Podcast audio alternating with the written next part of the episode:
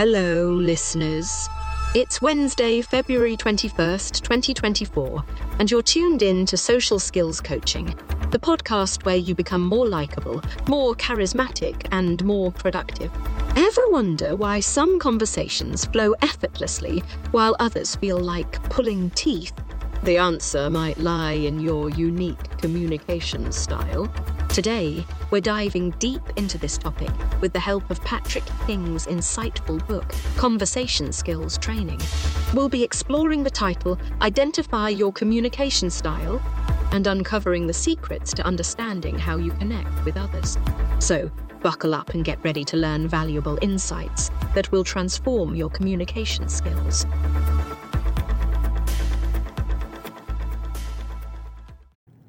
In the previous sections, we began by exploring people's habitual communication styles and how we might start to use self awareness and observation of others to better establish nonverbal rapport, the first task in any conversation. It might seem strange for a book on communication to say the following, but it's true.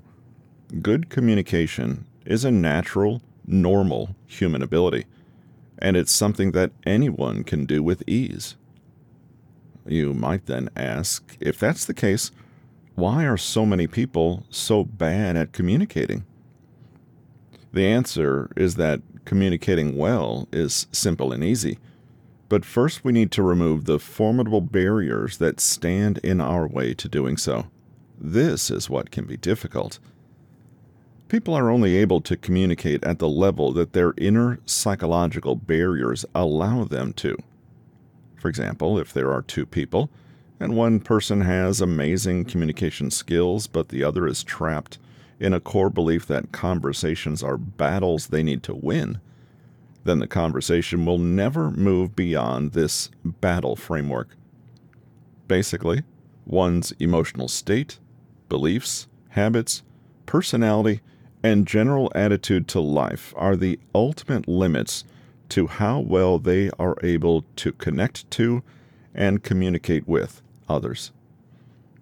Certain psychological states will improve your ability to both send and receive a message, while others will undermine it. With that in mind, what barriers are there, and how can we replace them with something more useful? Assumptions. Assuming is simply coming to a conclusion you don't strictly have evidence for. It almost always leads to misunderstanding. Communication, after all, is about learning about the other person and their message. If we think we already know all there is to know, then why have a conversation at all, right? Imagine that a boss doesn't give detailed instructions to a new employee because she assumes that the employee will already know how to do the task. The employee doesn't, and so fails at the task. Here, the barrier of assumption has stepped in and prevented any real communication from happening.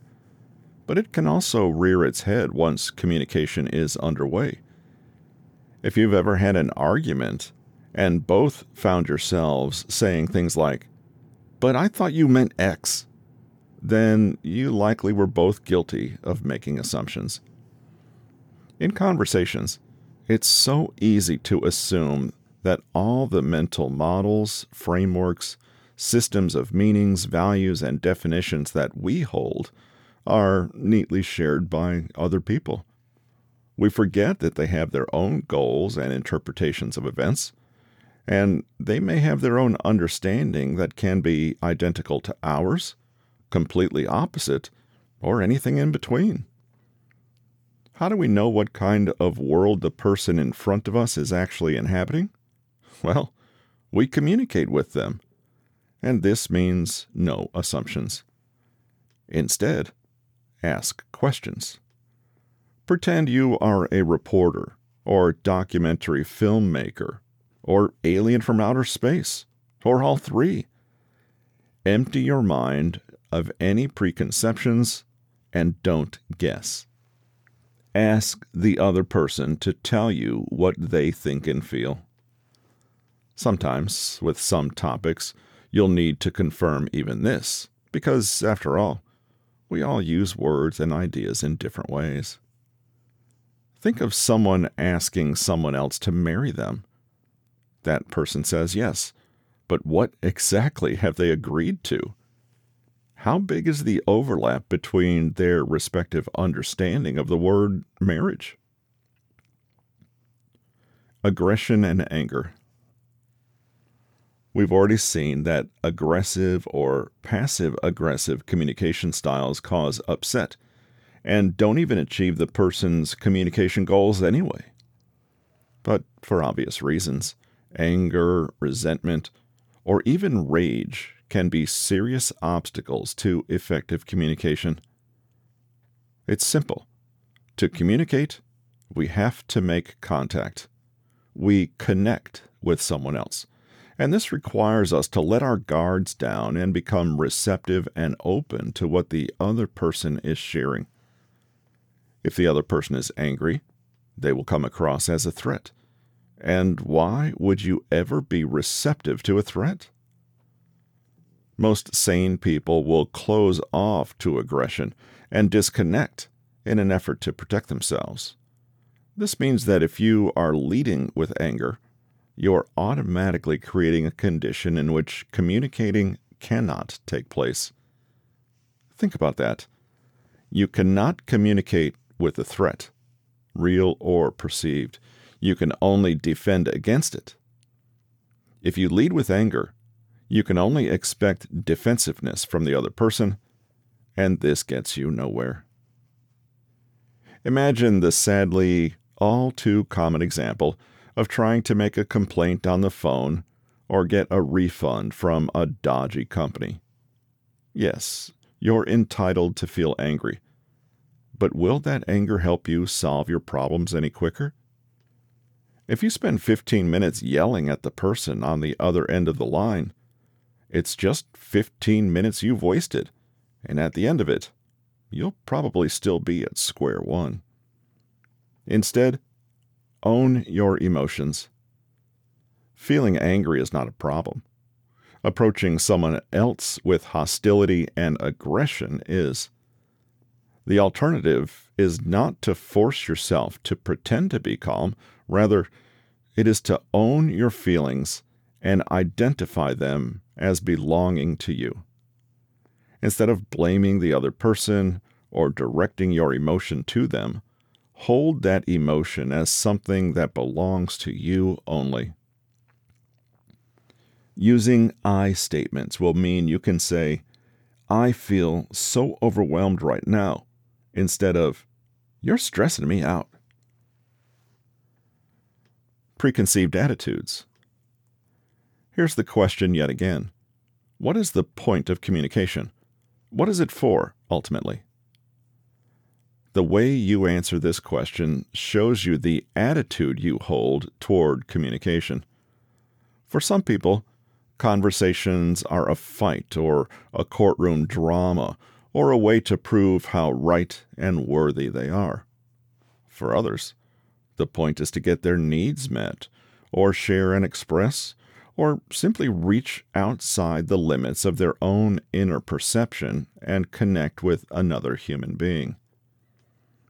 Naturally, the attitude you have to conversations will depend on the beliefs you hold. These beliefs also include the habitual roles you've always assumed in conversation with others.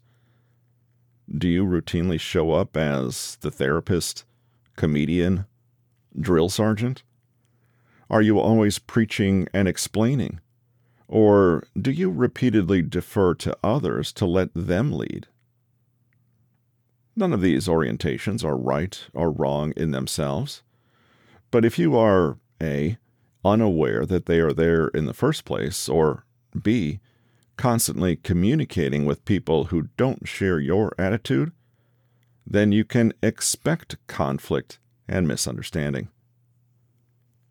One especially big impediment to effective communication is negative self image or low confidence. This acts like a kind of filter in which every message you receive from the outside world can only ever be interpreted in a way that makes you look inferior. Most of us have never considered that low self esteem can distort communication. But really, if low self esteem is the inability to hear a message that paints us in a good light, then that's precisely what it does.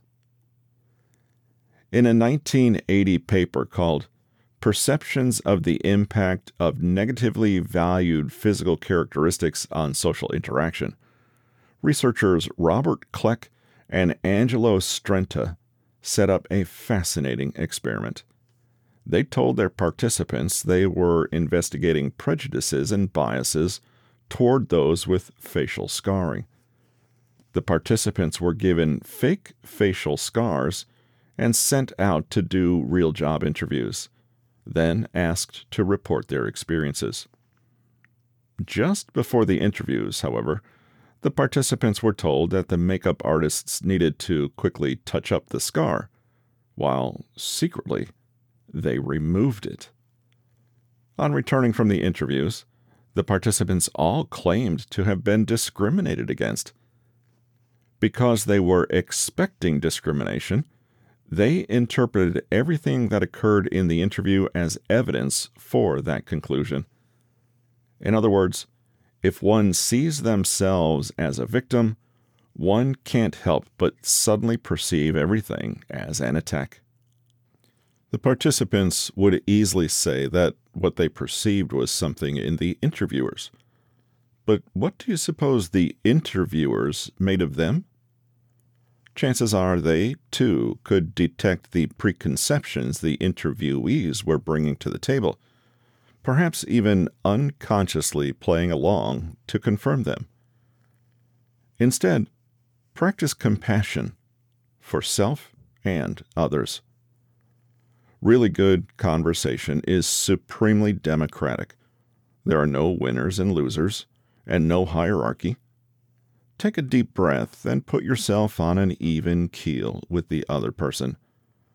Try to shelve any ideas about who is playing what role and compassionately encounter the person you find as you find them, your equal. At the same time, be on guard for any deep seated beliefs that have made you decide that you will be the loser in any interaction before it even happens the subtle ways that your behavior will change when you have genuine and healthy self belief can make all the difference in the world. Fear. Aggression impedes communication because it puts the other person on the defensive. But if that person is already on the defensive, the conversation is already impacted. Defensiveness is essentially putting up a wall. Trying to communicate through a wall is not easy, and it usually results in one thing confusion and serious misunderstanding. This is sometimes why fear and aggression can lead to communication breakdown. The more walls that are put up, the harder it is to hear one another, and in the confusion, more fear and anger are created, necessitating even more walls. A person who is fearful is not listening, they're not curious, they're not focusing on anything other than their own self preservation. And this makes them a bad conversationalist on the most fundamental level. Have you noticed how, after watching a horror movie, the bedroom that seemed perfectly innocent yesterday now seems riddled with potentially frightening nooks and crannies? If someone is fearful, their impulse will be to protect themselves or escape, and you cannot communicate to or from that position. Imagine someone in the middle of a severe panic attack. They may literally be unable to hear you all they know is their own crushing panic, and you may as well not even exist for them. Fear can make us see things that aren't there, and in communication, can make us detect threats when there aren't any. So the person having the panic attack suddenly decides that you're to blame for how they feel. Fear narrows our focus inward, so we lose perspective and can no longer connect with our environment. Naturally, real connection will be stunted. Instead, relax and be curious. One way to do this is simple ask an open ended question. You don't have to lower your walls entirely, but at least be curious about what's on the other side. Inflexibility and need for control.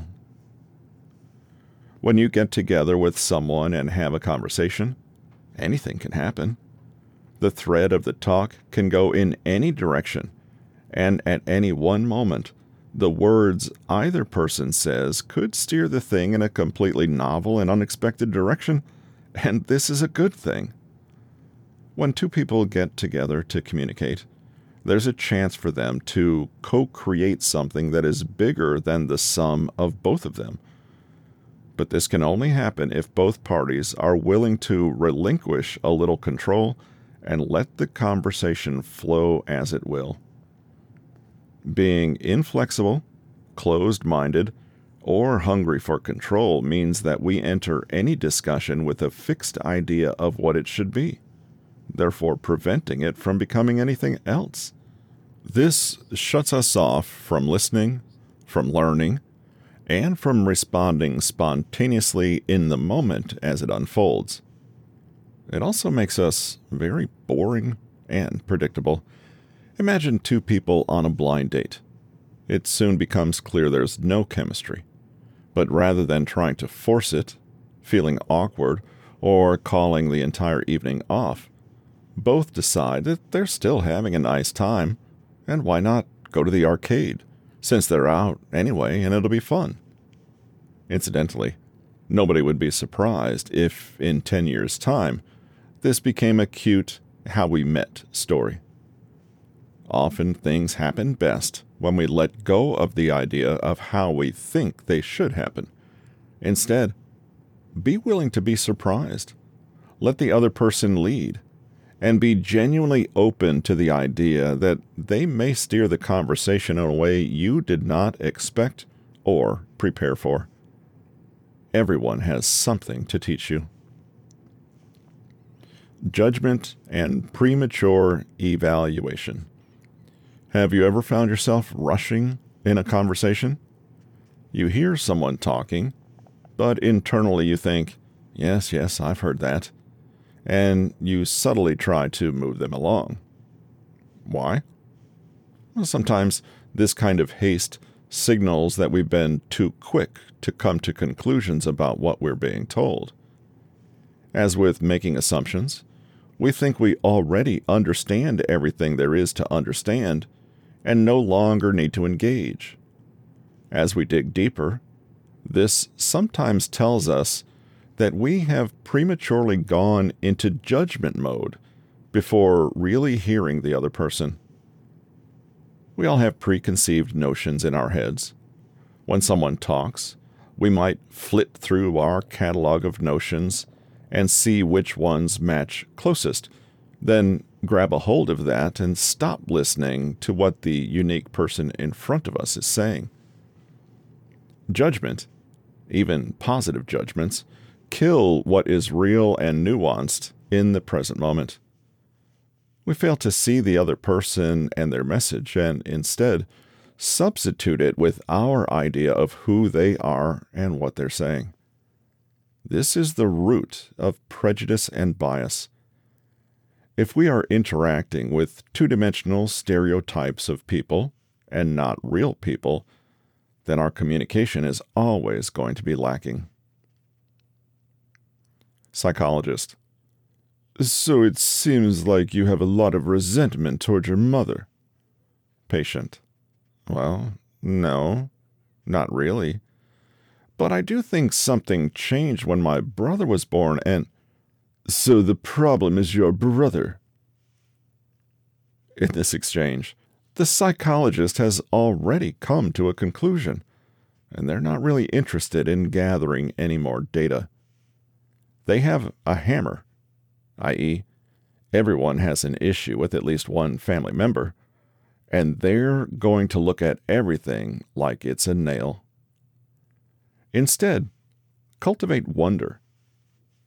This may be the hardest mindset shift of all, but to become a genuinely good communicator, you need to maintain a sense not just of curiosity or interest in another person, but of near continuous awe at what a privilege it really is to step outside your own head for a moment and step into someone else's.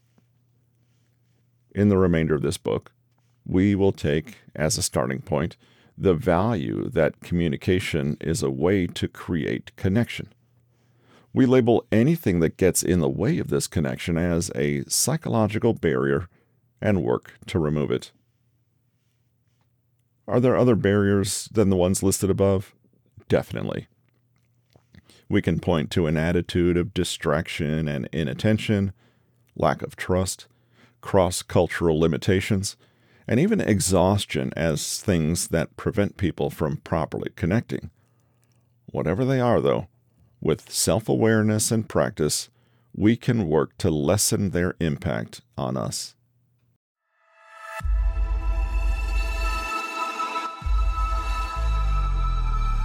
That's all for this episode of Social Skills Coaching. Thanks for listening. I hope you found today's discussion on communication styles helpful. Until next time, remember to be mindful of your communication style and use it to your advantage. With a little effort, you can become a more likable, charismatic, and productive person. Thanks again for listening.